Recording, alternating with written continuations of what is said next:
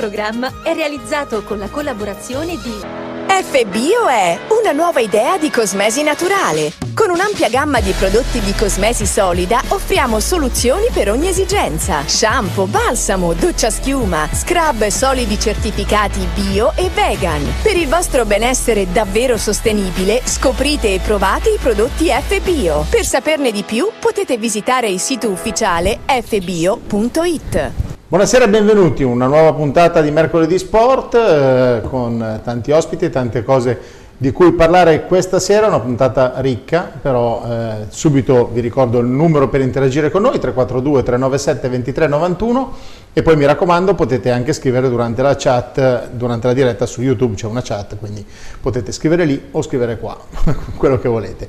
Vado subito a presentare gli ospiti in studio questa sera, da sinistra a destra Sergio Meazzi. Buonasera a tutti, buonasera. Marco Cordovado. Buonasera a tutti. E, e Marco Meazzi. Buonasera.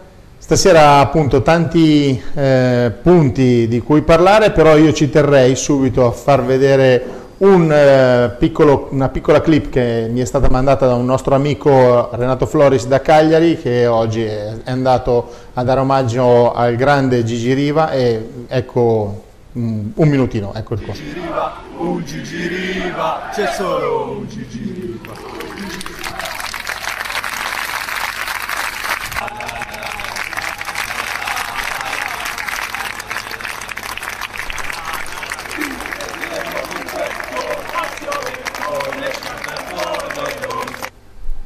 Questi erano i tifosi accorsi oggi a dare omaggio al grande campione.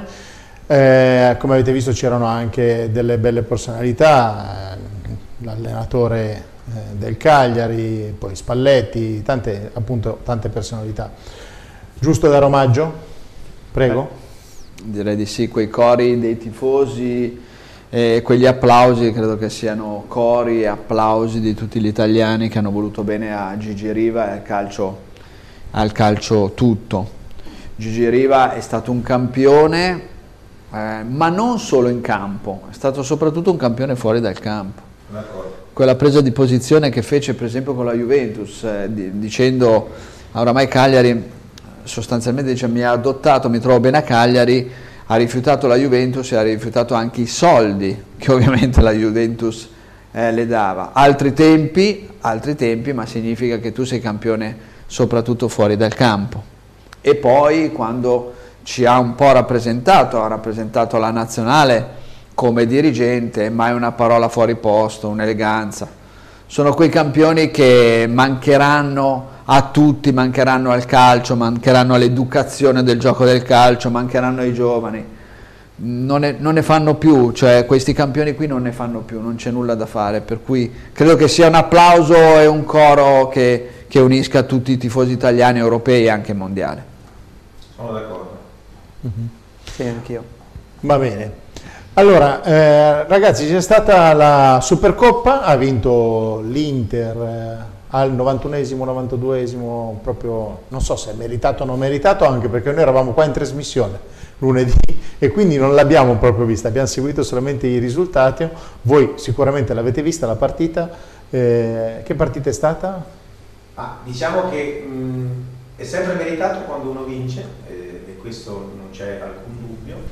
Eh, l'unica cosa che c'è da, da, analizzare in tutto questo, diciamo così, in questo mini torneo della Supercoppa è diciamo, soprattutto la finale è stata diciamo così, come giustamente anche Mazzari ha disertato la conferenza stampa, c'è stato due pesi, due misure, soprattutto nell'arbitraggio quindi di conseguenza che ha falsato secondo me un po' la partita perché fino a quel momento il Napoli reggeva molto bene anche se sappiamo che l'Inter è più squadra e tutto il resto. Però nelle partite secche questo conta fino a un certo punto questo si insegna anche le varie finali di Champions che se andiamo diciamo così, a vedere gli anni passati è sempre stato così. Quindi il, ehm, il fatto dell'espulsione di Simeone, che secondo me è esagerata perché la, il primo fallo non era da munizione, qui ci vuole anche quell'esperienza che aveva quella volta il nostro grande Collina, che in quelle partite sapeva anche leggere la partita e non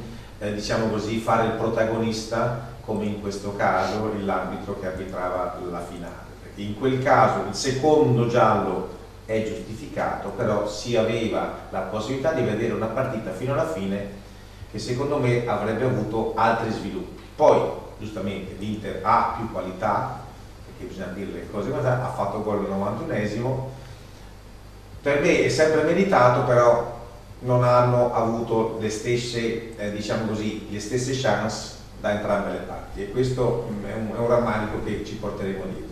Diciamo che l'Inter ha ottenuto il primo, ha raggiunto il primo obiettivo stagionale, che era la Supercoppa, e diciamo anche però che il Napoli ha dato comunque una bella dimostrazione d'orgoglio dopo le, gli ultimi risultati negativi, è riuscita è riuscito a sconfiggere e eliminare diciamo, la Fiorentina, che non è una squadra facile da battere, e poi è riuscito ad arrivare in finale contro l'Inter giocandosela alla fine fino all'ultimo. Poi chiaro che come dicevamo prima l'Inter è più squadra, quindi è molto più sul pezzo sotto questo punto di vista, però secondo me questo potrebbe anche dare, questo risultato potrebbe da un lato anche ridare un po' slancio alle speranze di rimonta del Napoli, non tanto per lo scudetto che oramai sembra una pratica a tre, diciamo, perché il Milan potrebbe eh, rientrare matematicamente, ma almeno per conquistare, conseguire l'obiettivo Champions che è imprescindibile per una società come il Napoli. Eh, guardando la, la, la classifica, eh, cosa, cosa, ne pensate? Poi ci sono un po' di messaggi già che arrivano ancora per la questione di Gigi Riva per un, perché è stato fischiato, poi dopo, mm. ma con questa squali, eh, classifica intanto... Beh. Beh, intanto si vede che la, il quarto posto, dunque il, il, terzo posto è discretamente blindato per il momento. Il quarto posto è aperto a praticamente 2, 4, 6, 7, 7 squadre. Fino al Torino è aperto perché sono pochi, pochi punti e sono anch'io d'accordo. Il Napoli secondo me non ha meritato di perdere, pur l'Inter è sicuramente più forte, più squadra il Napoli non ha per nulla meritato di perdere, secondo me ha giocato una gara attenta, ha giocato una gara anche che poteva risolversi a suo favore perché ha avuto un paio di ripartenze importanti e poi come giustamente si diceva poc'anzi quelle, quegli episodi, ma poi per chi ha giocato a calcio sa perfettamente cosa vuol dire il cartellino e sa perfettamente se un cartellino arriva in un determinato minuto della partita ha un significato particolare. Allora, qui il tema è, se tu cominci la partita nelle ambe due squadre con cattiveria, l'arbitro giustamente cosa fa? Inizia a reprimere con i gialli.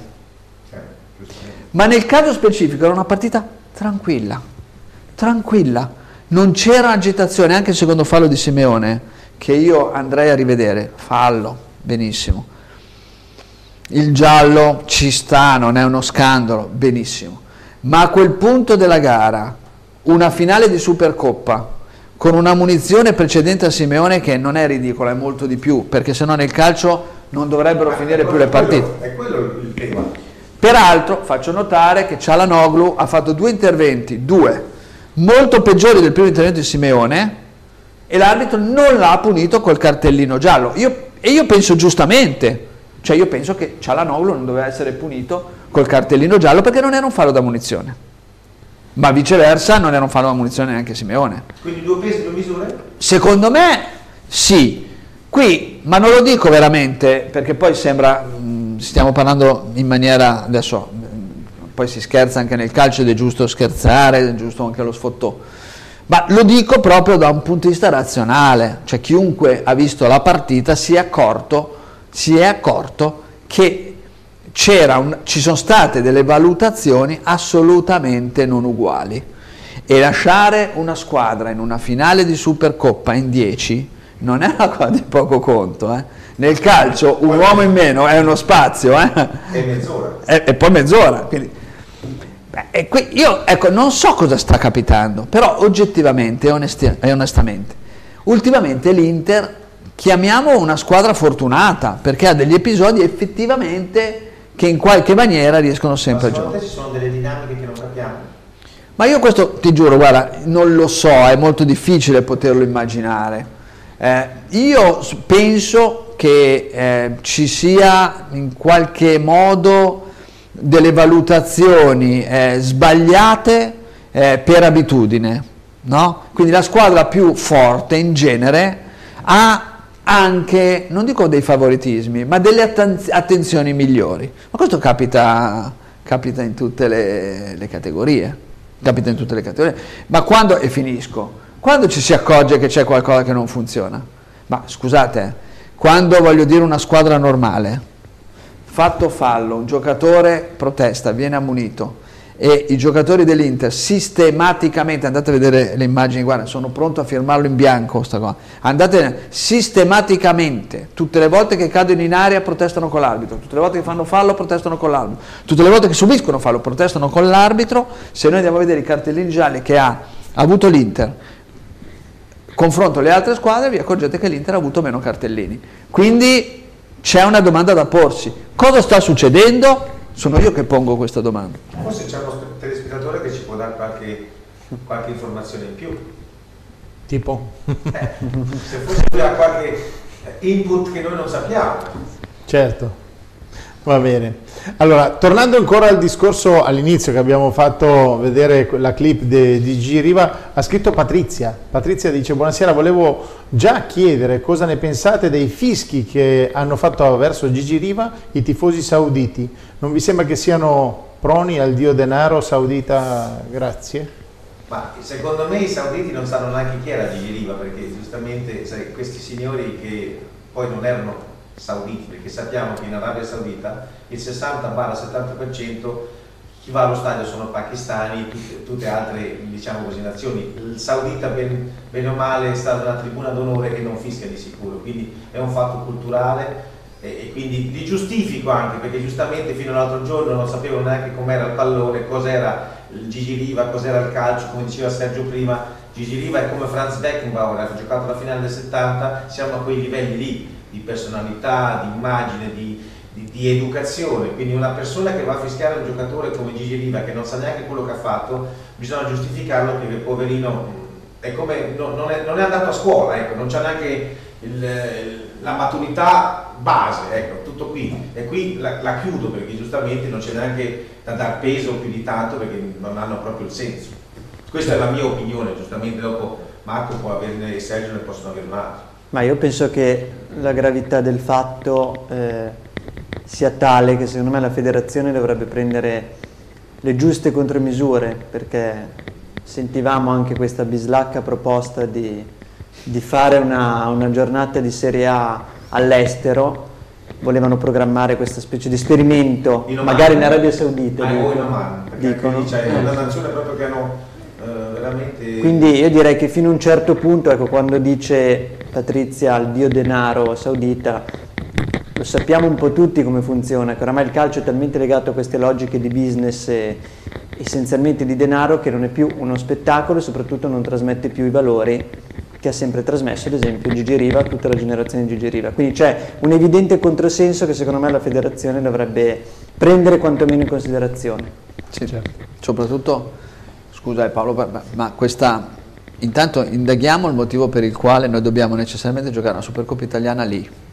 Cioè è una domanda che io mi pongo e che probabilmente non riesco ad avere una risposta, no? Allora, intanto, noi siamo la, la, la, il campionato, uno dei campionati più belli del mondo. Siamo ehm, le squadre più titolate al mondo, delle squadre più titolate al mondo il calcio è nel nostro DNA, non ho capito il motivo per il quale, cioè l'ho capito, è una questione di business, questo è evidente, noi dobbiamo andare sostanzialmente in quei paesi a proporre una supercoppa italiana. Questa è proprio una cosa che io culturalmente non riesco a capire. E io partirei proprio da questo. Siccome lì non c'è la cultura del calcio, appunto, è del tutto evidente che non dico che non mi stupisco che abbiano fischiato, ma probabilmente hai ragione tu, non sapevano neanche, perché probabilmente non gli hanno dato neanche una spiegazione preliminare. Cioè non gli hanno detto guardate che Gigi Riva era una... non so come dire. E quindi voglio dire, probabilmente loro hanno pensato non so bene a che cosa, ma è un problema secondo me di dirigenza, cioè un problema di strategia, è un problema di cultura. Eh, penso di non errare dicendo che a mio modo di vedere, personale, quindi opinione personale, oggi in federazione non vi è una cultura calcistica e quindi devono cambiare registro sotto tutti i punti di vista. Sono d'accordo.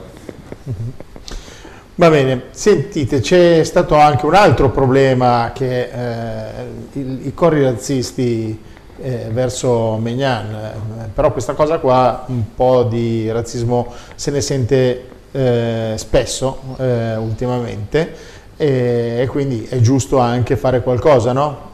Sono, d'accordo, ma poi è una cosa strana perché il campo di Udine è sempre stato un- uno stadio e il Friulano è una, è una persona abbastanza di rispetto e, e di educazione, quindi sicuramente quattro, scusate il termine, imbecilli, perché non, non bisogna chiamare diversamente, perché giustamente Silvestri ha chiamato Magnan dicendo guarda che questa non è Udine e sono d'accordo con Silvestri c'erano quei quattro che di nuovo ci deve rimettere tutta una comunità che presidenti, tifosi dell'Udinese perché è arrivata già la squalifica del campo. Sì.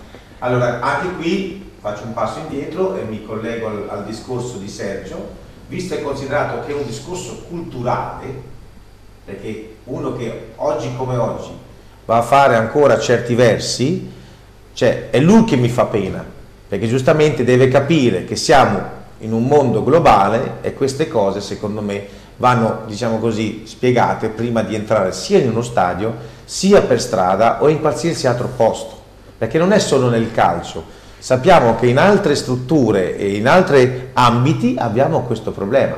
E non viene mai affrontato. Ed è anche giusto, secondo me, quello che hanno detto ehm, oggi, di incontrarsi tutti e al più presto e trovare veramente una soluzione, ma che sia drastica. Non di nuovo vediamo forse qua, no, drastica. E in quel caso la gente prima o poi capirà. Perché visto che oggi come oggi è tutto superficiale, è ora di dare una svolta, soprattutto in questo ambito.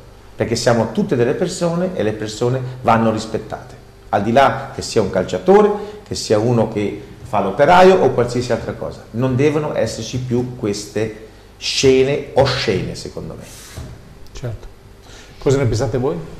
Ma se io ne penso, sono d'accordo con, con Marco, cioè io ho vissuto un anno a Udine e i friulani sono persone splendide, quindi No, non- Sono friulano, quindi vi posso garantire che Ah, sei friulano? io sono friulano, quindi Allora dire- non è vero, no scherzo, no scherzo, no, eh, sono persone veramente splendide e rispettose, io mi sono trovato benissimo, non ci sono mai state eh, no, questi, questi tipi di... quindi anch'io penso che siano dei gruppi organizzati di imbecilli, si può dire, che ovviamente eh, destabilizzano il mondo del calcio e lo destabilizzano non solo con questo, lo destabilizzano quando accendono una fiaccola e la tirano ai tifosi avversari, piuttosto che quando lanciano un petardo ai tifosi avversari, eccetera, eccetera, eccetera. Io credo che questo eh, comportamento sia mm, un comportamento che potrebbe fare un po' di emorragia, perché succede poi mm, in Spagna, succede in Germania, anche se in Germania poi sono molto, molto piuttosto... No, in Germania al momento è una situazione molto particolare Ecco. e molto critica. Esatto, molto critico perché poi lì tra l'altro ci sono delle frange di tifosi anche molto politicizzate e che quindi voglio dire esprimono in maniera drammatica e, dra- e drastica le, le posizioni che non sono calcistiche. Però in ogni caso è un tema globale, non è un tema solo ed esclusivamente di Udine e dell'Italia, è un tema globale. Noi conosciamo perfettamente chi sono i tifosi del Verona. Verona è una città assolutamente vivibile, è una città bellissima, con delle persone bellissime, gli ultras del Verona non sono persone bellissime, posso dirlo, Sono ok? d'accordo. Perché quando si permettono di esporre delle striscioni eh, che, che- e non faccio pubblicità perché siamo appunto in televisione, io penso che non siano persone bellissime. Loro però, non i veronesi, loro, sono loro che devono uscire dallo stadio. I veronesi devono poter andare allo stadio. Tutti possiamo andare allo stadio, coloro i quali pensano di andare allo stadio per, avere questi, eh, per fare questi atti non devono venire allo stadio. Sono d'accordo. Anzi, sono più che d'accordo. Va bene, andiamo avanti e iniziamo a leggere anche qualche messaggio che arriva da casa perché Pasquale ad esempio ha scritto e dice ma lui è napoletano, lo sappiamo, no? ogni tanto Ciao, quasi Pasquale. tutte- quasi tutte le puntate ci scrive e c'è un problema, il problema Osimen che sembra che a giugno se ne vada via, va al Chelsea. Eh, è vero? Voi che siete informatissimi. Beh, diciamo senza la Champions, qualora il Napoli non dovesse qualificarsi alla Champions, molto probabile che molti pezzi da 90 vengano ceduti e sicuramente Osimhen è un giocatore che fa gola a tante big del calcio europeo. Anche col quarto posto non credo che si possa escludere questa evenienza perché comunque è un giocatore che porta soldi, soldi che possono essere poi reinvestiti per altri giocatori, è una prassi che il Napoli peraltro se guardiamo negli anni passati ha sempre fatto quando ha ven- ha venduto i suoi pezzi pregiati come Cavani piuttosto che Higuain. Lavezzi. Higuain? Higuain, quindi è una prassi abbastanza consolidata, serve per far mercato e sicuramente credo che sia chiaro che nel Napoli appunto non c'è nessuno ritenuto incedibile, abbiamo visto anche con Kim l'anno scorso, quindi è un cantiere sempre aperto al Napoli. Quest'anno bisognerà vedere come, come finisce, qualora dovesse entrare tra i primi quattro credo che non, non si possa non escludere una partenza sicuramente di Osimhen. Ma io penso che, rispondendo a Pasquale, penso Pasquale che eh, non abbiamo bisogno di Osimen. Napoli ha avuto Maradona, che giocava e palleggiava nella palta. Eh, io ho avuto un'esperienza, la posso raccontare, credo, Prego. perché è una cosa molto carina che nessuno sa. Ehm, tanti anni fa alla Vercellese si allenavano le squadre di Serie A e io ho avuto il piacere di appunto c'era il Napoli ovviamente Maradona tempi storici carnevale eccetera eccetera. Insomma vado a vedere questo allenamento a porte chiuse no? ma noi dirigenti potevamo ovviamente assistere. A parte il fatto che lui ha messo 10 palloni al limite dell'area pum traversa pum traversa 10 su 10 ma a parte quel che tutti erano dicevano ma la cosa bella è stata quando è finito l'allenamento, allenamento d'invernale nella palta, eccetera, eccetera.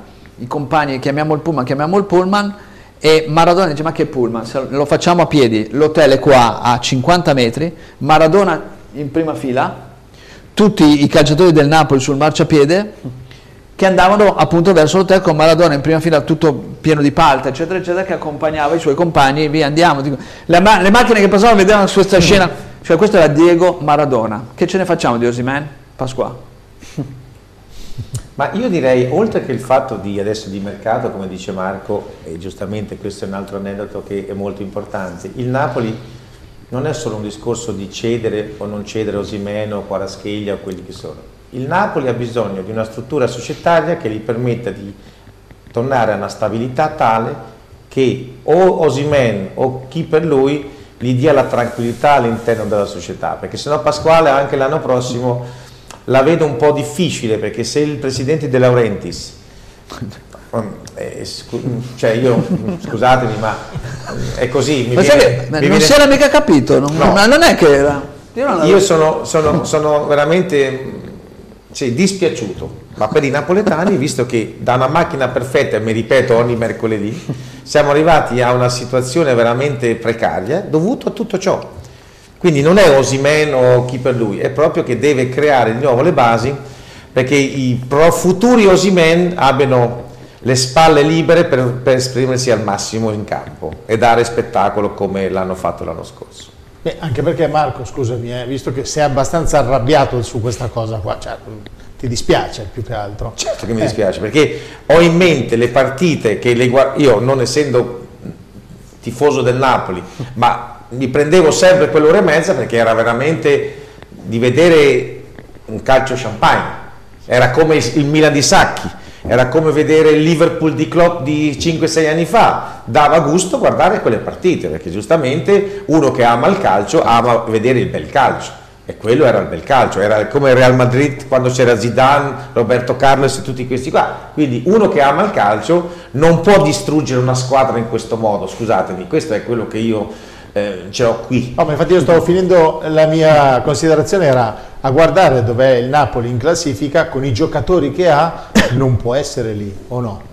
Appunto, Eh. è la conseguenza del nostro presidente De Laurentiis che, come dicevo due o tre settimane fa, fa il presidente, il direttore sportivo, adesso si è iscritto a Coverciano per fare l'allenatore, quindi alla fine se è questa la linea non la vedo molto bene per il Napoli e mi dispiace per i napoletani. Quindi farà anche il procuratore, procuratore quindi... Ma lo sta già facendo perché giustamente... Gli ruba il lavoro. Eh. no, mi dispiace veramente. Io spero che comunque... È per questo che Spalletti, essendo un uomo intelligente, adesso tra di noi, e a Pasquale forse l'ha capita, un Spalletti che, un, che crea una macchina perfetta, secondo voi, si mette in discussione senza una struttura societaria come si deve? Ha fatto benissimo a dire io faccio un anno di vacanza, vado a fare il contadino in Toscana e poi sappiamo, sappiamo tutti com'è andata. Quindi io, ecco, mi fermo qua. Va bene, va bene. Allora andiamo invece da un tifoso milanista, tifoso milanista Matteo che dice, chiede quant'è determinante Giroud nel gioco del Milan oggi? Quando si fermerà sarà un brutto colpo o ci sarà l'alternativa? No, vai, vai. No, io... Ma te, scusa, eh, una, eh. no. no, vai. Io, io penso che Sergio già aveva questo sorrisino che c'era sicuramente qualcosina di molto No, no, no. no, io penso invece che mm, se ne può fare a meno. Sono cioè, voglio proprio, ma lo dico maniera, ma, ma, con tutta assolutamente rispetto, evidente per Giroud che insomma, è uno che un giocatore fa gol, è un giocatore che ha delle qualità, no? E ha anche un'età, ma non è, questa non è mica colpa sua, insomma, un giocatore. Però, ma guardate, ne parlavo proprio ieri eh, con un mio ex compagno di, di, squadra, tra l'altro Franco Burini, eh, figlio di Renzo Burini, calciatore del Milan e della Lazio, 99 gol in, in Serie A nel Milan, eh, campione d'Italia, insomma un grandissimo campione degli anni che furono. Se ne parlava proprio ieri, che era, ci siamo trovati, secondo me le alternative oggi il Milan via Giroud ci sono. Okafor è un giocatore che fa male. Okafor l'anno scorso a Salisburgo. a Salisburgo. faceva male, è un giocatore che è sempre lì. Lo stesso Jovic che tutti hanno criticato, in qualche maniera l'abbiamo fatto un po' tutti, non, non, è un giocatore che alla fine il gol lo fa se è messo in condizioni di poter fare gol. Lo stesso Leao, lo, l'abbiamo detto in queste puntate, mica ero gitato la fascia sinistra, non credo che sia andato dal notaio, ha, ha fatto una compravendita della fascia sinistra, no? Può, sì, può giocare, 10, massimo oh, 10 metri. Può giocare in altre, in altre posizioni, lo stesso Pulisic. Quindi, secondo la mia opinione, si può tranquillamente sopperire a Giroud e Giroud lo si può, eh, diciamo, adoperare, lo si può usare, no? Perché è una risorsa, quando ovviamente hai necessità di buttare là la palla e allora lui va in alto nei cieli a spizzicarla, a prenderla e a colpire di testa. Ma ci sono le alternative anche per giocare la palla bassa, quindi dipende ovviamente dalla... Ma secondo te Pioli ha studiato soluzioni alternative oppure visto che ultimamente si è dato qualche input importante? Io non lo so se Pioli, onestamente veramente non lo so. Da quello che vedo non più di tanto, eh, ah, per una sua logica anche diciamo, lecita, il fatto per esempio contro l'Udinese ha fatto entrare tutti questi calciatori a risultato negativo, giustamente poi l'hanno raddrizzata, fortunatamente l'hanno raddrizzata.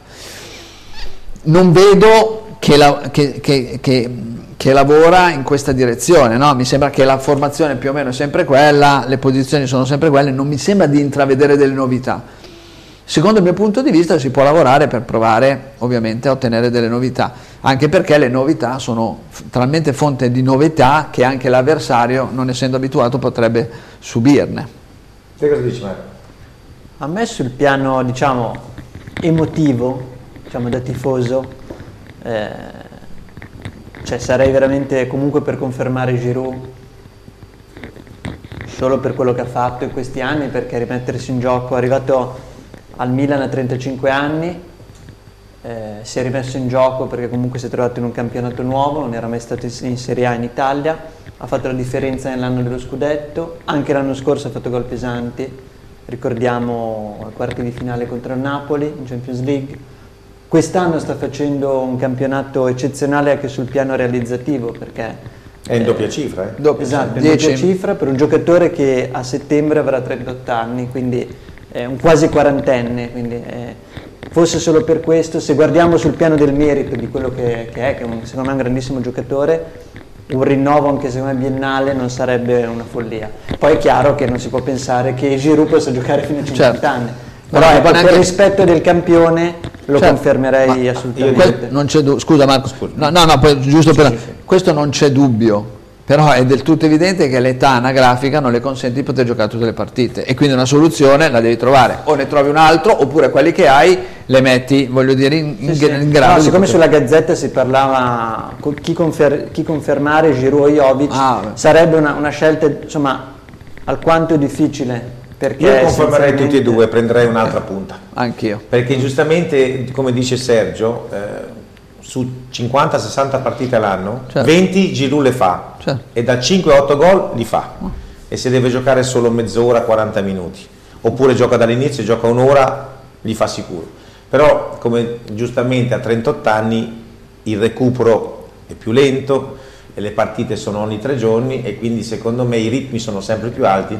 Io prenderei una punta centrale come Giurassi che stanno trattando, adesso è tutto più silenzioso visto che c'è la Coppa d'Africa, ma prima della fine del mese qualcosa si muoverà anche in quella direzione. Mm-hmm. Allora invece Dino ci scrive eh, una domanda in merito a De Cateler, se secondo voi è stato giusto darlo all'Atalanta o avremmo dovuto tenerlo, lui dice perché è milanista, quindi secondo lui era da tenere. Secondo me no, perché giustamente non avrebbe, con, come il primo anno con Pioli, visto che Pioli è molto flessibile, abbiamo visto che Adli l'hanno messo in Salamoia per 19 mesi e a Milanello non lo trovavano più perché non sapeva dov'era. Techeteler avrebbe fatto, secondo me, lo stesso percorso. Qui almeno con Gasperini, altra mentalità, trova un po' più di spazio, anche, ha fatto anche delle belle partite, perché giustamente è quello che dà fiducia al ragazzo, secondo me ha fatto un'ottima scelta poi se torna al Milan non lo so, al momento sta facendo secondo me abbastanza bene perché questo ragazzo se vi ricordate bene ha 20 anni eh? ah. e quindi fa gol, è ovvio che non può essere costante come un campione ma giustamente a 20 anni c'erano pochi che facevano 35 partite sullo stesso livello, quindi bisogna dargli tempo come tutte le cose. Io lo riprenderei sicuramente, sicuramente se rimane Pioli no, ma se ci sarà un, un allenatore diverso l'anno prossimo o tra due anni, non so adesso come eh, fatto il contratto, come hanno sistemato questo contratto con l'Atalanta, mi sa che c'è un diritto d'acquisto dell'Atalanta. Dell'Atalanta, è, è, annuale o biennale? Non lo so. Non Questo non lo so, però so che ha un diritto di... Io spero che torni a Milano perché giustamente è un ragazzo come... Se vi ricordate bene, poi chiudo, De Bruyne quando è partito dal Chelsea, che Mourinho, se vi ricordate bene, aveva detto che De Bruyne non è un campione, L'hanno mandato in Germania a giocare nel Wolfsburg. Il Wolfsburg l'ha venduto per 52 milioni perché gli hanno dato la possibilità di fare tre partite male e due partite fatte bene. Giustamente era giovane. A oggi come oggi al Man City quando c'è De Bruyne cambia la partita, quindi bisogna dare tempo a questi ragazzi. Questa è la mia opinione. Secondo me De Catteler ha avuto una fortuna e una sfortuna. La fortuna di incontrare Maldini e Massara. Sono d'accordo con te. E la sfortuna di incontrare Pioli. Perché questo? Dico questo. E Pioli e poi Cardinale e la nuova diciamo cordata che poi ha. Perché l'impianto che aveva messo in piedi Maldini e Massara è ben chiaro. Puntiamo sui giovani talenti e cerchiamo di farli crescere secondo la mia opinione hanno probabilmente fatto un errore, dico probabilmente perché poi i meccanismi dal di fuori noi non li conosciamo, possiamo solo ipotizzare, stiamo ragionando così tra amici. Hanno probabilmente fatto un errore, pensando che Pioli fosse in grado di poter gestire il pubblico di San Siro, il Milan e i giocatori giovani. Questo, lui non è in grado di fare questo lavoro, che è un lavoro difficilissimo, sia ben chiaro, non è un lavoro scontato. E quindi quell'idea iniziale che era prendiamo i giovani, le facciamo crescere, le prendiamo prima, spendendo anche magari perché non è che hanno speso poco per Decateler, ma anche con Adli è la stessa identica cosa. Eh? Chi lo vedeva, voglio dire, a Bordeaux, mi sembra... Cioè, allora, questa cosa qui si è spezzata e il povero Decateler si è trovato in mezzo a una situazione poco chiara di gestione del giocatore. L'Atalanta è il suo habitat naturale perché hai un allenatore che lavora su quella roba lì, hai un allenatore capace di fare quella cosa lì e quindi lui ovviamente piano piano sta prendendosi i suoi spazi. E c'è anche meno pressione. E c'è meno pressione, ovviamente. non c'è la pressione di Milano. Eh, non ha la pressione di Milano. Però eh, lì è sempre eh, l'orchestra, il, c'è sempre un, uno che ha la bacchetta che Va ricordato che Ciaranolu, quando è arrivato al Milan, ha avuto la fortuna che c'era il Covid. Certo. Perché sennò Ciaranolu non sarebbe a questo livello. Ah. Perché lui ha giocato X partite con lo stadio vuoto, perché San Siro, quando sei sul terzo anello e sbagli tre passaggi, che quello è che faceva Ciaranolu all'inizio col Milan, cioè, sono tutte, tutti particolari che vanno considerati. Quindi eh, bisogna stare molto attenti nelle valutazioni. Guarda, un particolare che ha notato anche Filippo che scrive, però secondo me tanti giovani hanno giocato nel Milan grazie a tutti gli infortuni che sono successi, se no non sarebbero mai entrati in campo. Ah certo, dopo tre mesi? eh.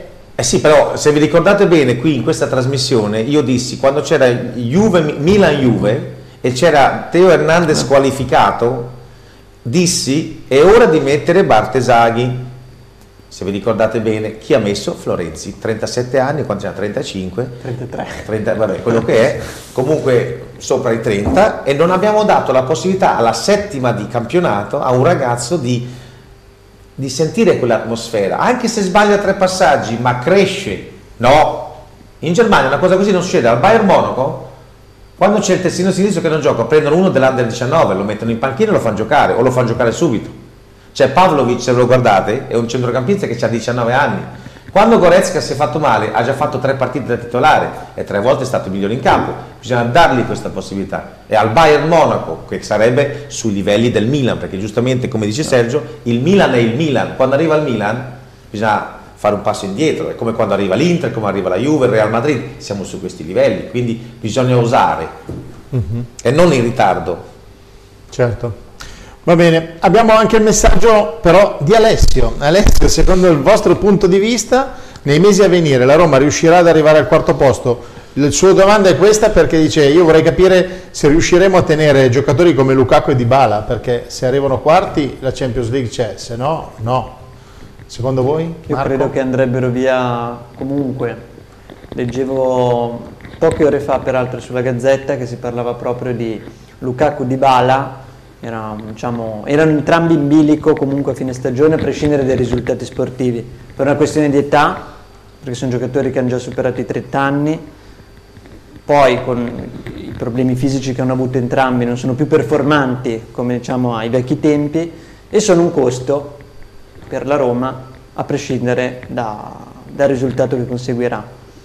Poi detto questo, eh, penso comunque che la Roma debba ripartire da un progetto sicuramente non, di, non, direi serio perché anche questo comunque lo è con giocatori del, del, genere, però un progetto che possa dare nel medio e lungo termine dei risultati concreti.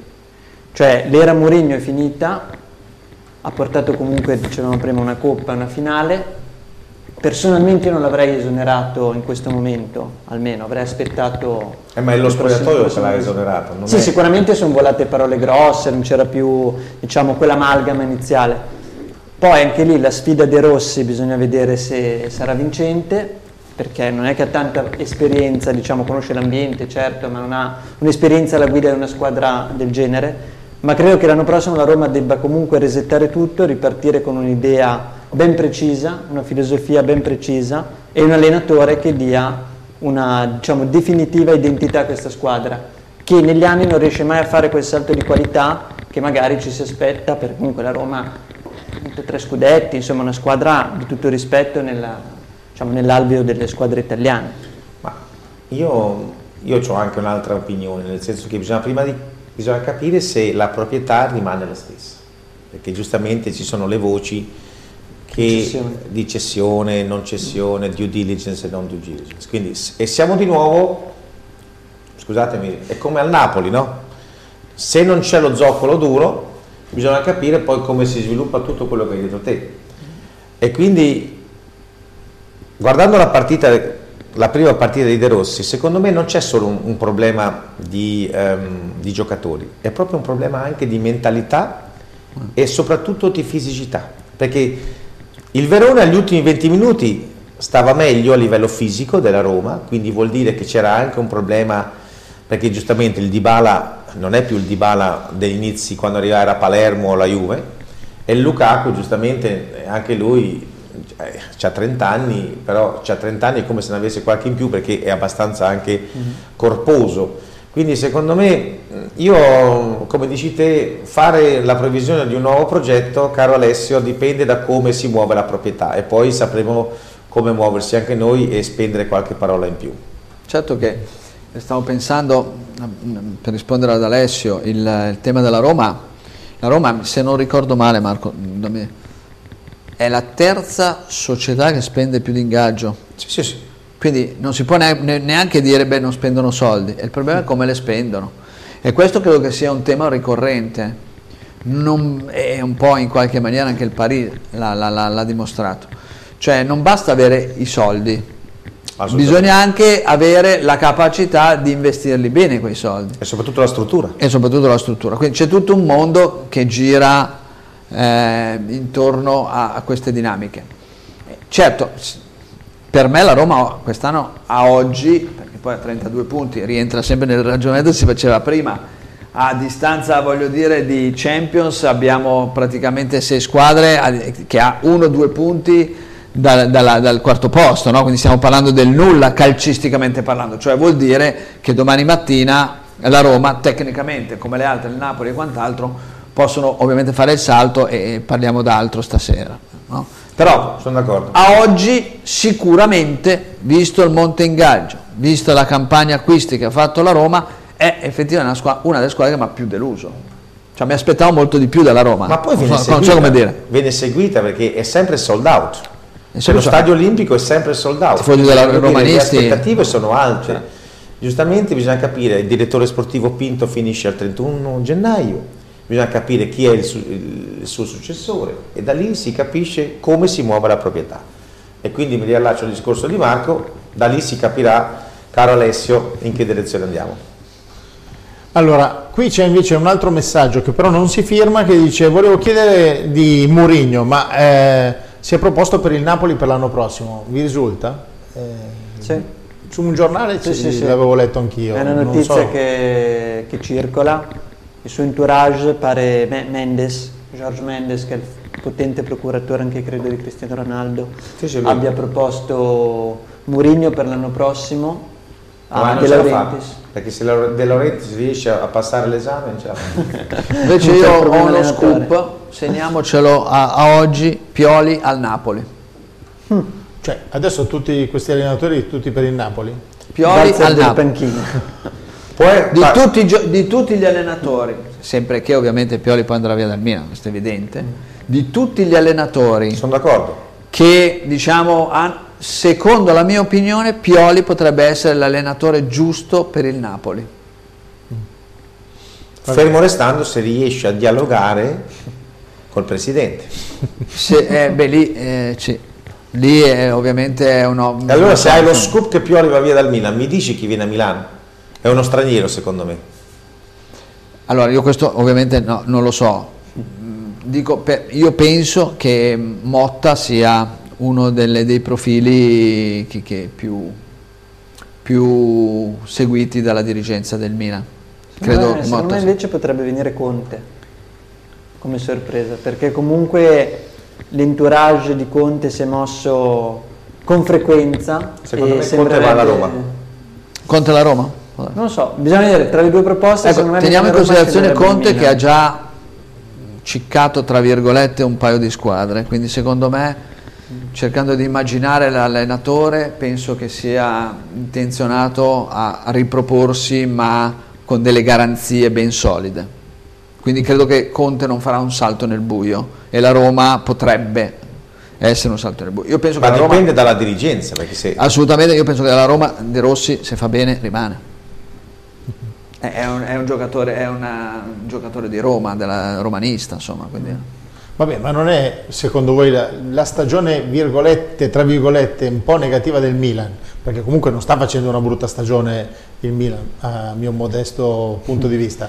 Eh, non è stata dovuta a tutti gli infortuni che, hanno, che ha avuto, eh, magari è quello, perché Sì. No. No. Beh, è una delle, è una delle componenti. Può aver inciso. Può aver inciso mh, di essere in ritardo adesso con 6-7 punti.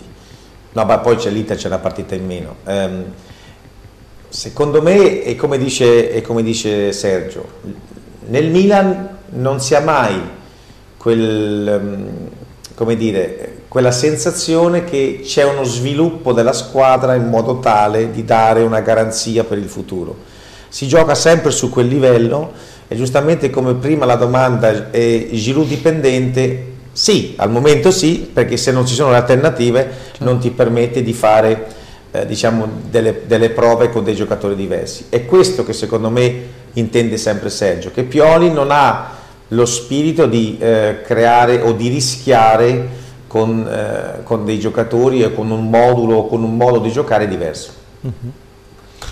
E devi dire ancora qualcosa? No, no. ehm, cioè, Allora che- ti leggo, ti leggo Mattia. Allora ti leggo Mattia, Mattia che chiede Jovic, vorrei chiedere agli ospiti in studio cosa ne pensano e quale sarà il futuro per questo giocore- giocatore secondo, secondo voi. Secondo me Jovic è un grande giocatore. Non, non stiamo parlando di fenomeni, fenomeni non ce ne sono. È un giocatore sicuramente che tecnicamente non credo che si debba discutere. Ed è un giocatore anche a Udine che ha dimostrato che ha un fiuto, che è il fiuto del gol, riesce sempre a essere lì nel momento giusto. Faccio notare che uno dei più grandi centravanti del Milan, ehm, in assoluto ce ne sono stati due o tre e uno è Marco Van Basten, ma lì stiamo parlando di, di cose che non vorrei lacrimare stasera, perché quando parlo di Marco Van Basten mi fa male anche a me la caviglia. Quindi...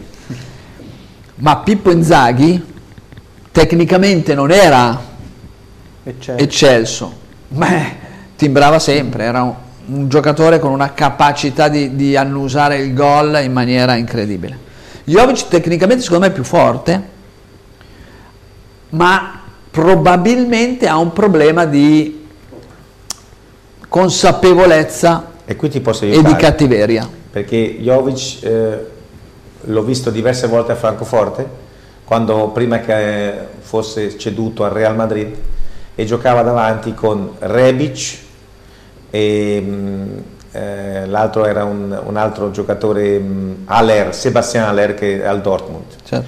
e quindi vi posso dire che in quell'anno ogni palla che toccava e, mi riallaccio al tuo discorso era sempre al posto giusto Sì, sì. perché fisicamente era anche molto più Sì, diciamo mh, preparato e soprattutto aveva la mentalità che ogni volta segnava però è un giocatore come dici te che va confermato Va me. confermato, va, va- anche coccolato, non so Certo. come dire. Cioè è un giocatore che deve far parte di un processo.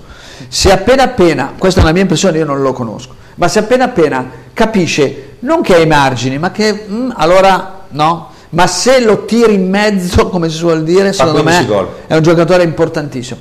Faccio notare che lui sa sbarcarsi come pochi, i movimenti che fa, i tagli in area che fa Jovic, ce ne sono pochi sono, ce ne sono pochi giocatori oggi che riescono a fare quel movimento, perché noi guardiamo sempre le partite, tutti quanti, soprattutto quando c'è la nostra squadra del cuore, no? Fateci capo, purtroppo è così, guardiamo sempre la palla, ma noi dobbiamo, per capire una partita, guardare i movimenti senza palla.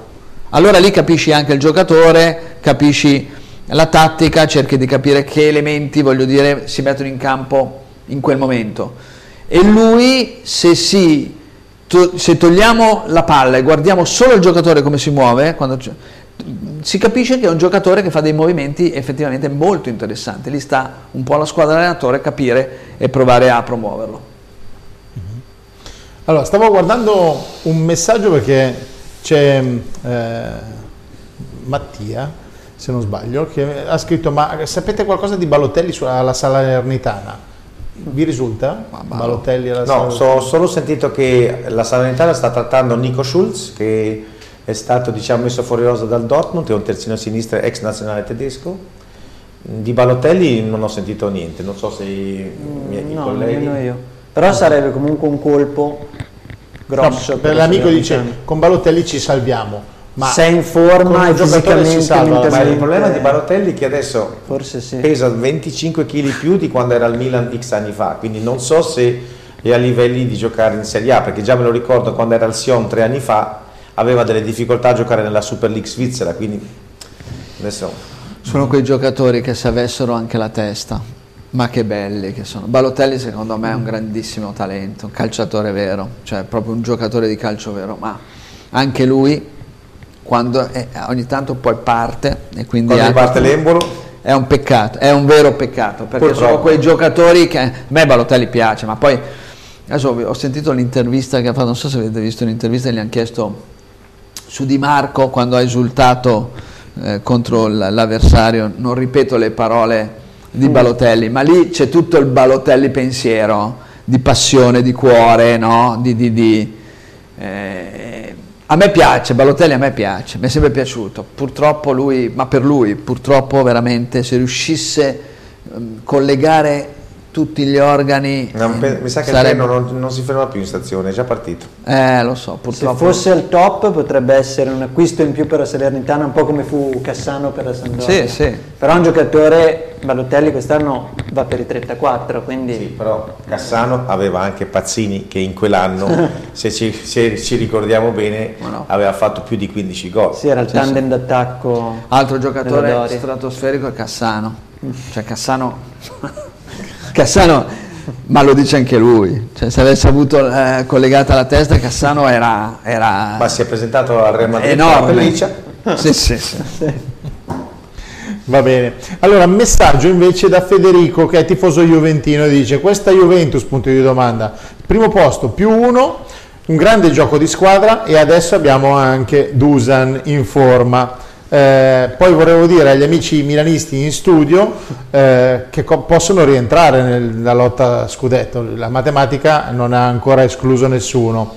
Eh, comunque sarà un grande campionato finale con un duello testa a testa all'ultimo punto, sarà così?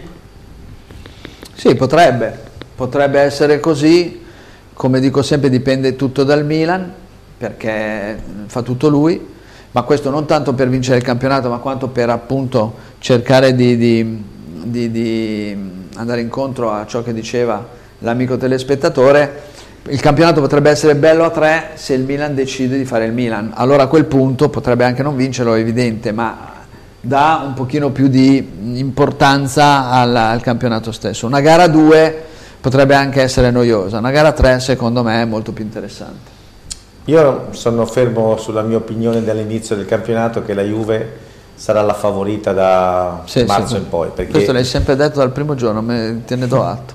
Perché preparare una partita una alla settimana è diverso che prepararne una ogni tre giorni e di conseguenza già si vede anche nell'Inter adesso in Supercoppa gli ultimi dieci minuti, gli sprint non erano più gli sprint che fa Cambiaso oppure McKenny della Juve che 90 minuti viaggiano Martella. alla grande. Quindi poi adesso Dusan Vlaovic non ha più, non più la pubalgia, inizia a essere sciolto, non pensa più e fa gol.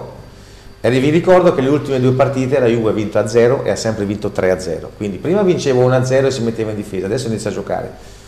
E poi, e mi fermo, poi lascio la parola a mm. Marco, Allegri ha sempre finito in crescita. Eh, diciamo che sarà un duello di, più di mentalità, perché credo che sia, sarà una battaglia secondo me più centrata sull'aspetto psicologico di quanto e come le squadre eh, riusciranno a dare sul piano psicologico fino all'ultimo colpo. Secondo me, coerentemente a quello che ho sempre detto, poi ripeto, chiunque dovesse vincere, sarò il primo a dire complimenti alla squadra. Secondo me l'Inter è comunque, resta comunque la favorita. Sarà un bel duello, ma credo che abbia quelle qualità in più anche a livello mentale per poter fare il rush finale. Io non voglio deludere l'amico Marco, però voglio ricordare, è un po' più giovane, giustamente. Inzaghi la Lazio, quando era marzo-aprile, se vi ricordate bene, aveva sempre dei problemi. Non sempre aveva le coppe con la Lazio. Certo. Quindi, con tutto rispetto, l'Inter è la più forte perché a centrocampo, in attacco al momento non c'è da discutere niente. Al di là dell'aspetto, come dice giustamente Marco, mentale, c'è anche l'aspetto psicofisico. e io penso che l'Inter quando arriva a marzo-aprile con tutte le partite, mi sa che ha già fatto 47-48 partite, una cosa simile. Oh. Mm, è parecchio, sono tanti. Sì, poi la Juve bisogna capire, secondo la mia opinione, gli sta andando tutto molto bene, anche per bravura. Sono d'accordo che Allegri è secondo me un top allenatore, no? l'ha, l'ha dimostrato quest'anno, diciamo la verità. Non l'abbiamo ancora misurata quando perde. La prima partita che perde, che cosa accade? Ecco, questo forse è l'elemento, diciamo, no? Che poi ti subentra qualcosa, no? E quindi se la prima partita che perde eh, ricomincia normalmente, allora a quel punto io credo che effettivamente Non c'è, non- non c'è partita. cioè temo anche Non essendo che Juventino, gli equilibri no no voglio dire, non è, che, non è che lo dico con piacere, però è la squadra, secondo me, che ha tutti gli aspetti a favore. no figurati io che sono simpatizzante del Toro quindi per me è proprio Te simpatizzante di che squadra? Sampdoria. Per quello la cito spesso. Va bene, va bene. Allora, eh, messaggio invece di Pietro che dice, ma io volevo chiedere invece qualcosa in merito al Monza, nel senso che i risultati del Monza eh, non sono più quelli che erano qualche mese fa. Eh, secondo voi cosa è successo? Non penso che sia colpa dell'allenatore. dico. qualità Manca la punta. Al Monza gioca, come dice giustamente Sergio, fa un pressing il migliore del campionato. Se prendiamo la partita che ha perso al Milano col Milan dove ha perso 3-0, ha tirato 26 volte in porta, se vi ricordate bene. Il problema non ha la punta, non ha il collettore finale che gli permette di essere una squadra di non stare alla destra della classifica, ma bensì a sinistra. Forse noi eh, da- dal Monza chiediamo troppo faccio notare che il Monza eh, insomma, è una delle squadre che non è mai stata in Serie A Eh, ovviamente c'è un signor dirigente che si chiama Gagliani che sta piano piano costruendo ma forse noi eh, del Monza, eh, al Monza chiediamo troppo, cioè la qualità del Monza è, è in costruzione con un allenatore assolutamente bravo, esordiente secondo me in Serie A, non vorrei sbagliarmi. Sì, sì.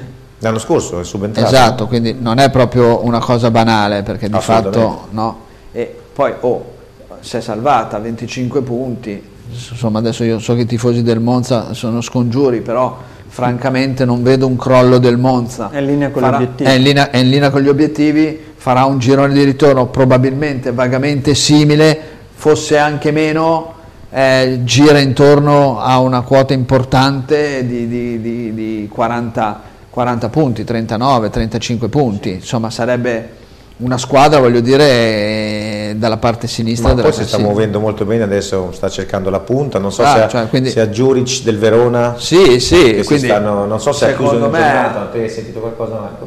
Al momento no, non so ancora nulla, però secondo me il Monza è assolutamente in linea con gli obiettivi, poi a prescindere da chi arriverà o meno, penso che alla fine nessuno avrebbe mai pensato che il Monza l'anno scorso potesse diciamo, salvarsi così facilmente e che potesse sfiorare addirittura se non sbaglio la zona Conference League, quindi secondo me è una squadra che anzi sta stupendo molto più eh, di- del previsto, quindi C'è anche da, da notare, Paolo, scusa, Sì. il- che è tornato Nicola in panchina con la sua grinta ad Empoli. Numero uno. È il numero uno, numero cioè uno. quando subentra in queste situazioni Sì, sì, a Salerno, Sì, sì, sì. adesso ad Empoli, Sì, sì. è un, un personaggio che comunque porta un'energia e una positività enorme. Ha vinto 3-0, scusate, domenica. non c'è- guardate che ha tre punti meno del Sassuolo e sarà sicuramente una sorpresa perché Nicola quando parte in questo modo non si ferma. Sì, sì, sì, sì, è veramente il numero uno. Lui quando si vede queste situazioni disperate, è Indiana Jones eh, lo chiamo. io. salvezze. Veramente Io ho visto un- uno spezzone di allenamento, sembrava ai tempi che faceva ancora il difensore Sì, lui sì. stesso. Invece parlerei un po' del Sassuolo. Se proprio dobbiamo parlare di delusione, eh, guardate il Sassuolo. Il Sono Sassuolo è in piena, è in piena Eh, ma ha, Eh, tanti, ha, ha venduto tanti giocatori Venduto perché tanti. tutto il centrocampo eh, è dura riprendere e rifare punti. Io dico che in questa situazione sta facendo anche bene. Sì, sì, no, sicuramente. Perché però- Lopez è andato alla Fiorentina, ehm, come si chiama? L'unico che rimane sempre è Berardi, non si capisce se ha messo le radici eh, a Sassuolo non so come, e ogni volta è sul- sul- sulla lingua di tutti rimane sempre lì. Rimane sempre lì. vero. Allora, chiuderei con ancora un messaggio da casa che è quello di, Ma- eh, eh, di Marco. Eh, nome diverso, eh, ci sono tre marchi, due marchi qua in studio. Marco che chiede: Leao, per me è un grande giocatore, ma non un campione. Voi cosa ne pensate? Io sono d'accordo con Marco. Penso che sia un bravo giocatore, ma non credo che sia un campione, almeno finora secondo me non ha dimostrato di avere quel quid per essere un campione. Per campione intendo Maradona, Messi, Cristiano Ronaldo. Un buon giocatore, bisognerà vedere poi col tempo, eh, tenendo conto che poi col tempo la velocità eh, anche di un giocatore diminuisce, quindi sicuramente fisicamente comincerà anche lui ad avere dei problemi e bisogna vedere se rimarrà su questi livelli o se alzerà il livello oppure se se lo abbasserà. Pensiamo un esempio su tutti e chiudo Mbappé, eh, secondo me Mbappé ad esempio è un campione perché tutte quelle caratteristiche eh, tecniche, fisiche che gli permettono di essere una spanna sopra le auto. Ma io, io ho un, diciamo così, il mio pensiero è che ha una fortuna, Leao. È tornato Ibrahimovic, non si sa in quale funzione. L'anno scorso, e l'anno dello scudetto, con Ibrahimovic Leao aveva un atteggiamento diverso. L'atteggiamento che gli serve è l'atteggiamento che sicuramente eh, Ibrahimovic in questi giorni, quando sarà o non sarà Milanello, ma basta sapere che ci sia, lui capisce come si deve muovere e infatti è in crescita in questa direzione, perché se prendiamo due mesi fa, io l'avrei messo non in tribuna, non lo facevo neanche venire allo stadio, perché l'atteggiamento di Leao era proprio svogliato, proprio in una maniera, cioè anche diciamo così, eh, come dire, schiffita. E per diventare un campione devi essere pronto sia in allenamento che in partita, non al 100% ma al 120%. Quando capirà questo sarà sulla strada per diventare un campione, ma al momento è un giocatore secondo me normale che ogni tanto quando ha gli spazi fa un po' di differenza. Io sono d'accordo, soprattutto sono d'accordo su, su questo paragone con Mappé, ma Mappé si è fatto da solo, non ha bisogno di tanti aiuti, perché probabilmente caratterialmente... Ha una mentalità diversa. Leao, opinione personale, ha bisogno d'aiuto, ha bisogno di qualcuno che le possa, lo possa indicare, lo possa plasmare, lo possa accarezzare, non so come dire. Coccolare. Coccolare. Eh, quando ciondola così, quando fa il solito rientro con lo scavettino, che cioè quello scavettino lui deve capire che solo ed esclusivamente se c'è Sebino Nela con un collo così può fare gol, difficilmente, o se l'avversario sviene, no? Perché quindi, secondo la mia opinione, va un po' aggiustato e sistemato, tant'è vero che prima dicevo chi ha detto che ha rogitato la fascia sinistra. Io rivedevo alcune immagini di Leao quando taglia da sinistra a mezzo del campo con palla dentro e va a prendere, ha fatto gol così Be- con l'Atalanta, ha fatto gol così col Paris, eh, dopodiché... Ma pa- questo eh. non- scusa Sergio, ma chi è che deve vedere questi cambiamenti secondo te? Io non ho questa diciamo, facoltà, ci dovrebbe essere qualcuno che mh, deve provare a capire, se, ma magari sto dicendo delle fesserie, eh, quindi non è detto mica che... però questa è la mia impressione, eh, quando lui da sinistra parte e taglia dentro al centro o parte dal centro fa molto più male, perché essendo un destro naturale, quando parte, se l'avversario ce l'ha sulla sua sinistra riesce anche a difendere meglio il pallone, ovviamente, no? perché palla spostata a destra riesce a difenderlo meglio e quindi riuscire a essere più pericoloso. Quando parte dalla sinistra, certo, quando parte difficilmente lo fermi, ma poi il gioco è sempre questo, arriva in fondo, si ferma, finta, centro, perché questo è, e lo fa 800 volte a Sì, gara. ma anche Mbappé fa questo, ma Mbappé poi ti salta l'uomo. Però Mappé salta l'uomo perché è capace poi, a, Mappé secondo me, a differenza pur essendo veloce, nel breve, su, su- proprio sul dribbling secco, è molto più bravo di UEA, più di, bravo. UEA, diciamo. di Eh, Leao. Scusate il, la- lapsus, stavo parlando di, di, di, di Leao. Perché ha proprio questa no, caratteristica che può andare a destra e a sinistra indifferentemente con una facilità come se fosse tranquillamente normale per lui. Leao questo non lo fa ancora, secondo me, quindi va aiutato.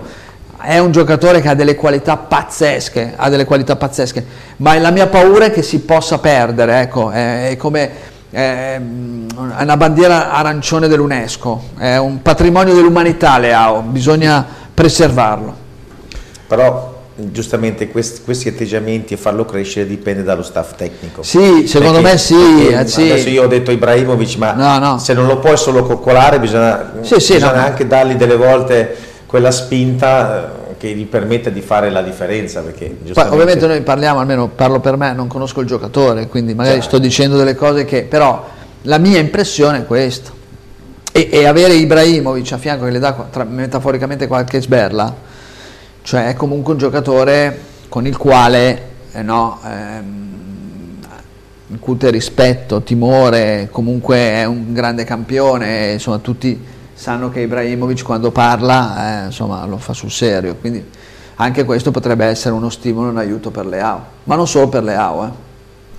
Va bene, noi siamo in chiusura 20.34, eh, quindi è stato un piacere essere in vostra compagnia, grazie a Sergio Meazzi.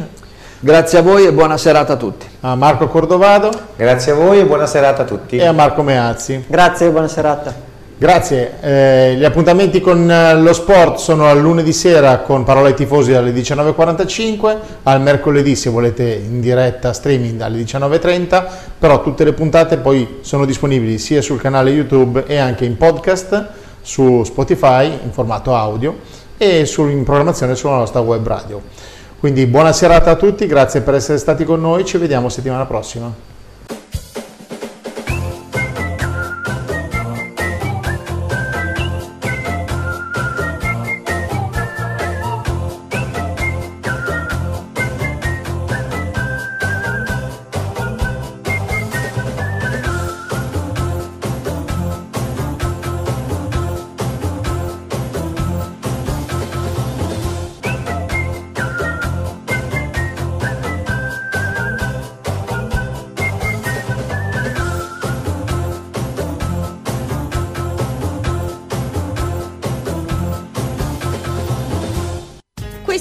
Programma è realizzato con la collaborazione di FBio è una nuova idea di cosmesi naturale. Con un'ampia gamma di prodotti di cosmesi solida offriamo soluzioni per ogni esigenza. Shampoo, balsamo, doccia schiuma, scrub solidi certificati bio e vegan. Per il vostro benessere davvero sostenibile, scoprite e provate i prodotti FBio. Per saperne di più potete visitare il sito ufficiale fbio.it.